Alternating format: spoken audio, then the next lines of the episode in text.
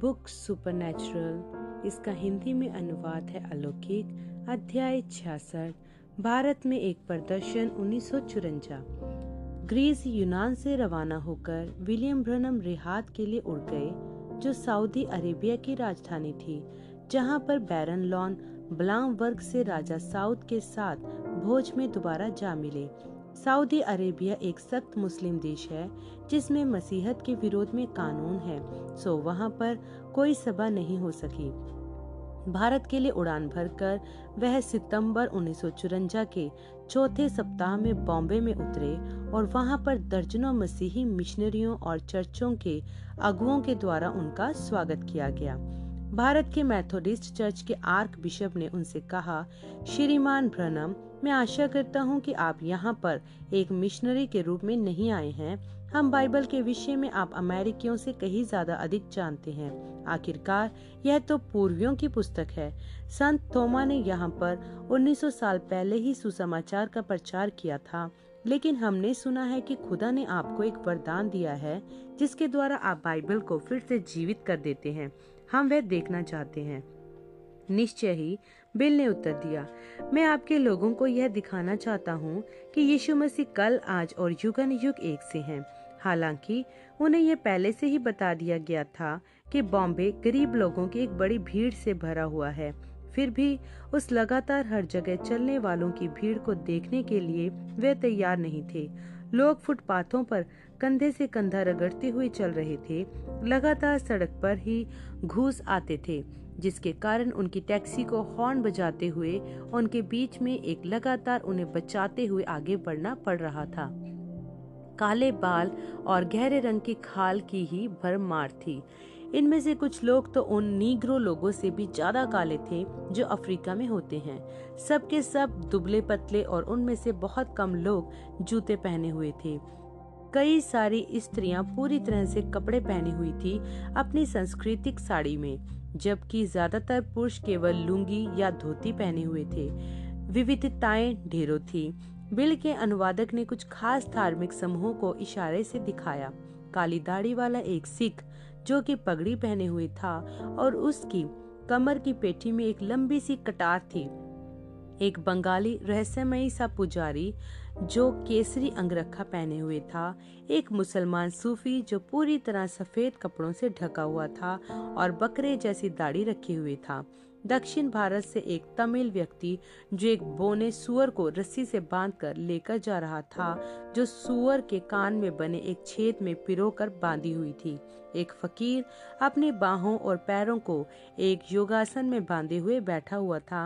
एक पारसी आग का उपासक फुटपाथ पर बनी एक छोटी सी वेदी के सामने झुका हुआ था।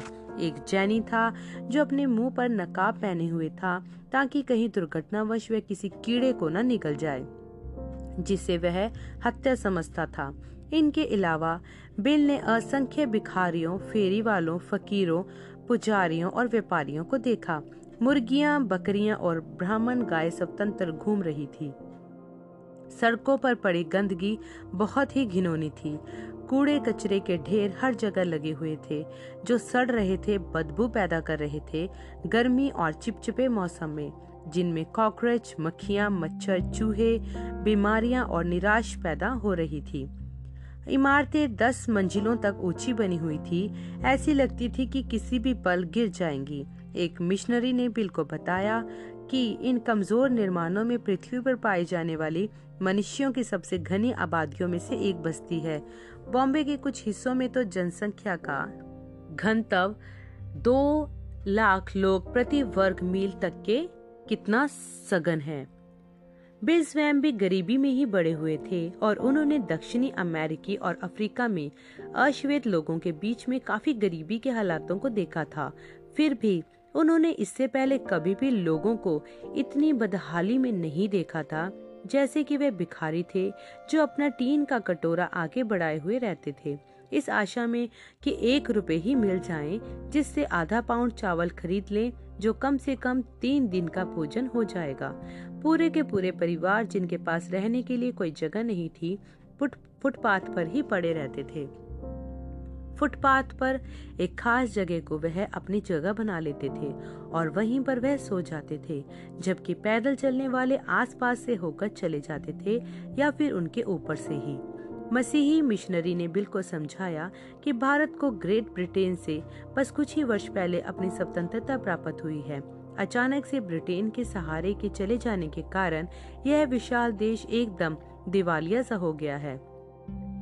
चार करोड़ लोगों की जनसंख्या को प्राप्त, भोजन पैदा करके खिलाना भारतीय सरकार के लिए एक बहुत बड़ी चुनौती बन गया था।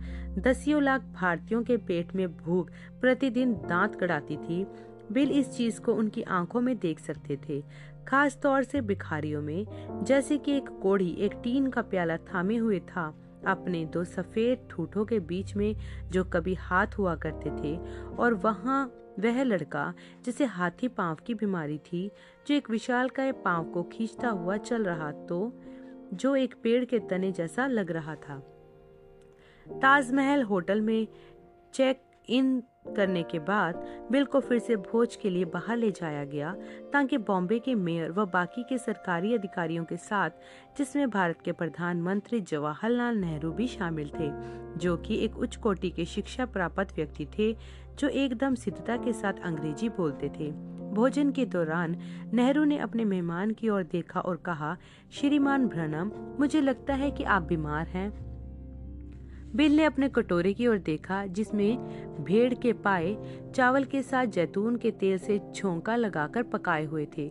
उसका स्वाद बड़ा ही बेस्वाद था कि उन्हें उल्टी का एहसास हो रहा था। उन्होंने नम्रता के साथ उत्तर दिया, मुझे लगता है कि यह बस भोजन के ही कारण है। यह उससे थोड़ा भिन्न है, जैसा खाने का मैं आदि हूँ।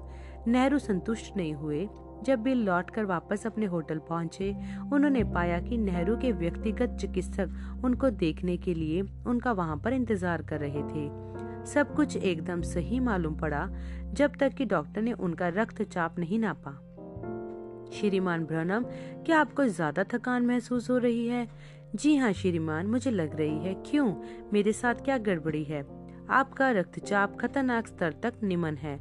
वास्तव में तो यह इतना कम है कि मुझे समझ ही नहीं आ रहा है कि आप जीवित कैसे हैं। मेरी सलाह होगी कि जितनी जल्दी हो सके आप अमेरिका लौट जाएँ और अपने डॉक्टर को दिखाएँ। मुझे यहाँ बॉम्बे में दो सभाएँ लेनी हैं। उन्होंने थकावट भरे स्वर में बोला, फिर मैं सीधा घर चला जाऊँगा। अगली शाम को उनके प्रयोजक उनकी पहली सभा के लिए उन्हें एक बहुत विशाल एपिस्कोपल चर्च में ले गए। सरकार ने उन्हें खुले मैदान में सभा लेने की अनुमति नहीं दी थी, क्योंकि उस हालत में वे उनकी सुरक्षा की गारंटी नहीं दे सकते थे। कुछ ही समय पहले जनवरी में अमेरिका से एक स्त्री प्रचारक श्रीमती डॉड भारत आई थी और बॉम्बे के भारी हिस्सों में कुछ खुले मैदान वाली सभाएँ की थी। उसने स्वयं को एक ऐसे मसीही के रूप में विज्ञापित किया था, जो दिव्य चंगाई का प्रचार कर रही थी लेकिन उसने धन पर कुछ ज़्यादा ही ज़ोर डाला था, जब उसने अपने श्रोताओं में से गरीबों से भी चंदा इकट्ठा करने की कोशिश की तो एक बवाल हो गया। श्रीमती डॉट को फेंक कर ईट मारी गई, जिससे वे बेहोश हो गई थी और दो लोगों को चाकू घोप कर मार डाला गया था। उस असफलता की याद अभी नगर के प्रशासनिक अधिकारियों के मनों में बसी हुई थी। अब बिल को समझ में आया कि क्यों प्रभु ने उनसे अपनी यात्रा को आगे बढ़ाकर सितंबर में रखने को कहा था। वह एपिस्कोपल चर्च जहाँ उन्हें सभा करनी थी, वह बहुत विशाल का भवन था। उसके भवन वाले हिस्से के अंदर ही कई हज़ार लोग समा सकते थे और बाहर उसके प्रांगण में तो इतनी जगह थी कि अंदर से 20 गुना ज़्यादा बाहर आ सकते थे। इसके साथ लाउड स्पीकर कई मोहल्लों में चर्च के आसपास की सड़कों के किनारे लटका दिए गए थे। ताकि और अधिक भीड़ जो बाहर ही रह जाती है, वह भी सभा को सुन सके। सैकड़ों मसीही पास्टर व मिशनरी थे जो बॉम्बे और आसपास की जगहों से इन सभाओं का प्रचार और प्रोत्साहित करने में सहयोग दे रहे थे। यह तथ्य विलियम ब्रनम की विश्वव्यापी ख्याति के साथ जुड़कर इतनी बड़ी भीड़ को जुटा लाई, जो मेयर के अनुमान के अनुसार लगभग पाँच लाख आदमी, औरतें और बच्चे थे। कोई तरीका नहीं था कि सटीकता से गिनती प्राप्त कर सके, लेकिन बिल ने सोचा था कि वह भीड़ संभवतः तीन लाख लोगों के आसपास थी, क्योंकि यही था वह जो स्वर्गदूत ने उन्हें पीछे उन्नीस के फरवरी माह में दर्शन में बताया था। उस रात को बिल ने अपने सुनने वालों को समझाया कि किस तरह से यीशु मसीह खुदा के पुत्र अभी भी एक से ही हैं, जैसे 1900 वर्ष पूर्व थे, सो यदि वे मृतकों में से जी उठे और आज जीवित हैं तो फिर हम ये अपेक्षा रख सकते हैं कि वह उसी तरह से अब भी काम करेंगे, जैसा उन्होंने तब बीते समय में किया था। जब प्रार्थना सभा का समय आया, तब ऐसी विशाल भीड़ में प्रार्थना कार्डों को बांटने का कोई तरीका नहीं था। सो बिल ने कई सारे मिशनरियों से कहा कि कुछ वाकई में बहुत बिगड़े हुए मामलों को चुनकर निकाल लें और एक पंक्ति बना लें। एक एक करके वे आगे आए और बिल ने उन्हें बताया कि वह कौन है। उन्हें बताया कि उनकी समस्या क्या है और उनके लिए प्रार्थना की। वह उनके नामों को उच्चारित नहीं कर सके, सो उन्होंने उनके वर्ण विन्यास अक्षर ब अक्षर बोल दिए। और प्रत्येक विवरण सटीकता से सही था, लेकिन इस अलौकिक ज्ञान ने सुनने वालों को बदलाव नहीं दिया, जो भारतीय जादूगरों के द्वारा कई सारे समझाए ना जा सकने वाले कर्तव्यों को दिखाए जाने की अभ्यस्त थी। फिर एक युवा माँ अपने छोटे से बेटे को लेकर सीढ़ियाँ चढ़कर सुसमाचार प्रचारक के पास लेकर आई। एक अनुवादक के द्वारा उसने समझाया कि उसका बेटा पैदाइशी बहरा व गूँगा है। वह विशाल भीड़ एकदम शांत हो गई, इंतज़ार करने और ध्यान से सुनने लगी। उन्होंने इस अमेरिकी को अपने खुदा के सामर्थ्य के डींगे मारते हुए सुना था। अब वे देखेंगे कि क्या यीशु वाकई में वह कर सकते हैं, जो यह अमेरिकी कहता है कि वह कर सकते हैं। बिल ने प्रार्थना की, प्रभु, आपने मसीही विश्वासी से यह वायदा किया है कि यदि वे आपके बेटे के नाम में कुछ भी मांगे, वे उसे दे दिया जाएगा। यदि वे आपकी सिद्ध इच्छा के अनुसार होगा तो इसीलिए ताकि ये लोग जान सकें कि आप ही एकमात्र सच्चे और जीवित खुदा हैं। मैं माँगता हूँ कि यह बहरी और गुंगी आत्मा इस बच्चे में से यीशु मसीह के नाम में अभी निकल जाए। उस बच्चे के पीछे जाकर बिल ने हाथों से ताली बजाई चौंक कर बच्चा उछल गया, पीछे बिल की ओर पलटकर बच्चे ने वह पहली आवाज़ निकाली जो उसने अपने होठों से पहली बार निकाली थी, जिसे माइक्रोफोन ने पकड़ लिया और सैकड़ों हज़ारों लोगों को बढ़ाकर सुना दिया। सुनने वालों का उत्तेजनावश पैदा हुआ शोर लहर की तरफ़ फैलता चला गया, जो कम नहीं हो रहा था, जिसके कारण मजबूरी वंश सभा को इतनी जल्दी बंद करना पड़ा, जिसकी किसी ने योजना भी नहीं बनाई थी। लेकिन अब एक शानदार समापन का मंच तैयार हो गया था। और तो और ब्रहणम सभा में उमड़े इस विशाल काय जन समूह के कारण भारत के दूसरे धर्मों के अगुओं की भी उत्सुकता जाग गई, जिन्होंने पूछा कि क्या वे इस अमेरिकी सुसमाचार प्रचारक से भेंट कर सकते हैं? अगले दिन बिल को एक जैनी मंदिर में ले जाया गया, जहाँ उनका भारत में पाए जाने वाले दर्जन भर से ज़्यादा धार्मिक समूहों का प्रतिनिधित्व कर रहे आध्यात्मिक अगुओं के झुंड के साथ साक्षात्कार था, जो थे हिंदू ताओवादी, जैनी, बुद्ध, कन्फ्यूशियसवादी, मुसलमान, ब्राह्मण, सिख, जोरोस्त्रियन और इत्यादि। इनमें से सभी पुरुष मसीहत का विरोध करते थे और प्रत्येक अगुवे ने बिल के सामने एक सवाल या फिर एक आलोचना ही रखी। एक जैनी पुजारी ने कहा, यदि अमेरिका एक मसीही राष्ट्र है तो उन्होंने जापान पर एटम, एटियम बम गिरा, एक लाख नागरिकों की हत्या क्यों की? एक मुस्लिम खलीफा ने जोड़ा और वे अपनी स्त्रियों को सार्वजनिक रूप से इतना अधिक निर्वस्त्र क्यों होने, हो जाने देते हैं कि वे व्यवहारिक रूप से नगन ही हो जाती हैं? बिल ने उत्तर दिया कि अमेरिका में हर एक यीशु मसीह के सिद्धांतों के अनुसार नहीं जीता। एक ब्राह्मण पुरोहित ने पूछा, यदि यीशु इतना पावन पवित्र पुरुष था तो फिर उसे मरना क्यों पड़ा? बिल ने उत्तर दिया, यीशु कोई साधारण मानव नहीं थे खुदा स्वयं उतरकर पृथ्वी पर आए थे। यीशु मसीह के रूप में ताकि मनुष्य के पापों के लिए मर सके, ताकि मनुष्य हमेशा जीवित रह सके। एकमात्र मांग जो खुदा ने रखी वह यह है कि मनुष्य उस पर विश्वास कर ले जो यीशु ने किया। एक बौद्ध सन्यासी ने पूछा, यीशु की मृत्यु हमारे पाप दूर कैसे ले जा सकती है और हमें जीवन कैसे दे सकती है? चूँकि भारत में कीड़े मकोड़े भरे पड़े थे, बिल ने एक ऐसे उदाहरण का प्रयोग किया जिससे यह लोग स्वयं को जोड़ सकते थे। पाप एक घातक मधुमक्खी जैसा होता है। नतीजतन, वह प्रत्येक मनुष्य को डंक मारेगा ही, जिसके कारण उस मनुष्य की मृत्यु हो जाती है। लेकिन मृत्यु देह में आती है, प्राण में नहीं। जब मधुमक्खी डंक मारती है तो उसका डंक वहीं धसा हुआ पीछे छूट जाता है। इसीलिए अब वह और किसी को डंक नहीं मार सकती। खुदा को देदारी होना पड़ा ताकि मृत्यु के डंक को ले ले। यही काम यीशु ने किया है। यीशु ने मृत्यु को अपना डंक उन्हें मार लेने दिया, सो उन्होंने मृत्यु से उसकी शक्ति छीन ली। अब यदि कोई भी मनुष्य उसमें विश्वास कर ले जो यीशु ने किया तो वह हमेशा जीवित रह सकता है, और इस बात की पुष्टि यीशु ने स्वयं मृतकों में से जी उठकर कर दी थी। एक सिख ने चुनौती देते हुए कहा यदि यीशु मृतकों में से जी उठा तो फिर हम उसे देख क्यों नहीं सकते? बिल ने उत्तर दिया, मैं जानता हूँ कि यीशु मसीह को आपके सामने मसीही मिशनरियों के द्वारा प्रदर्शित किया गया है। बाइबल की शिक्षाओं, पर्चों, स्कूलों, अस्पतालों और अनाथालयों के रूप में। मैं उनमें से प्रत्येक चीज़ का समर्थन करता हूँ, लेकिन फिर भी मसीह आपके सामने पूरी तरह रखा ही नहीं गया है। यदि आप आज रात को मेरी सभा में आएँगे तो आप यीशु मसीह को उनके अलौकिक सामर्थ्य में प्रस्तुत होता पाएँगे। आश्चर्यजनक रीति से वह सभी वहाँ आने के लिए तैयार हो गए। उस शाम, बिल के गाड़ियों के काफिले को पहुँचने में दो घंटे लग गए। पुलिस की एक पूरी कंपनी के घेरे में, ताकि भीड़ में से होकर बलपूर्वक रास्ता बनाया जा सके, और उन्हें एपिस्कोपलियन चर्च तक पहुँचाया जा सके। एक बार अंदर पहुँच जाने के बाद बिल को देखकर आश्चर्य हुआ कि पुलपिट के सामने की चार कतारों तक सिर्फ़ पुलिस वाले ही खड़े थे। उन पुलिस वालों के बाद पहली कतार में वे धार्मिक अगुए बैठे हुए थे, जिनसे बिल की बातचीत उस सुबह जैन मंदिर में हुई थी। चर्च हज़ारों लोगों से खचाखच भरा हुआ था। बाहर कई सैकड़ों हज़ार और लोगों की भीड़ लगी हुई थी, जितना वे लाउड स्पीकर के करीब पहुँच सकते थे पहुंचकर अमेरिकन सुसमाचार प्रचारक को सुनने के लिए। उनके सरमन के दौरान बिल ने समझाया कि क्यों यीशु मसीह मरे और फिर मृतकों में से जी उठे थे। फिर से मधुमक्खी के उदाहरण का प्रयोग करते हुए, जिसमें वे अपने डंक को एक बार डंक मारने के बाद खो देती है।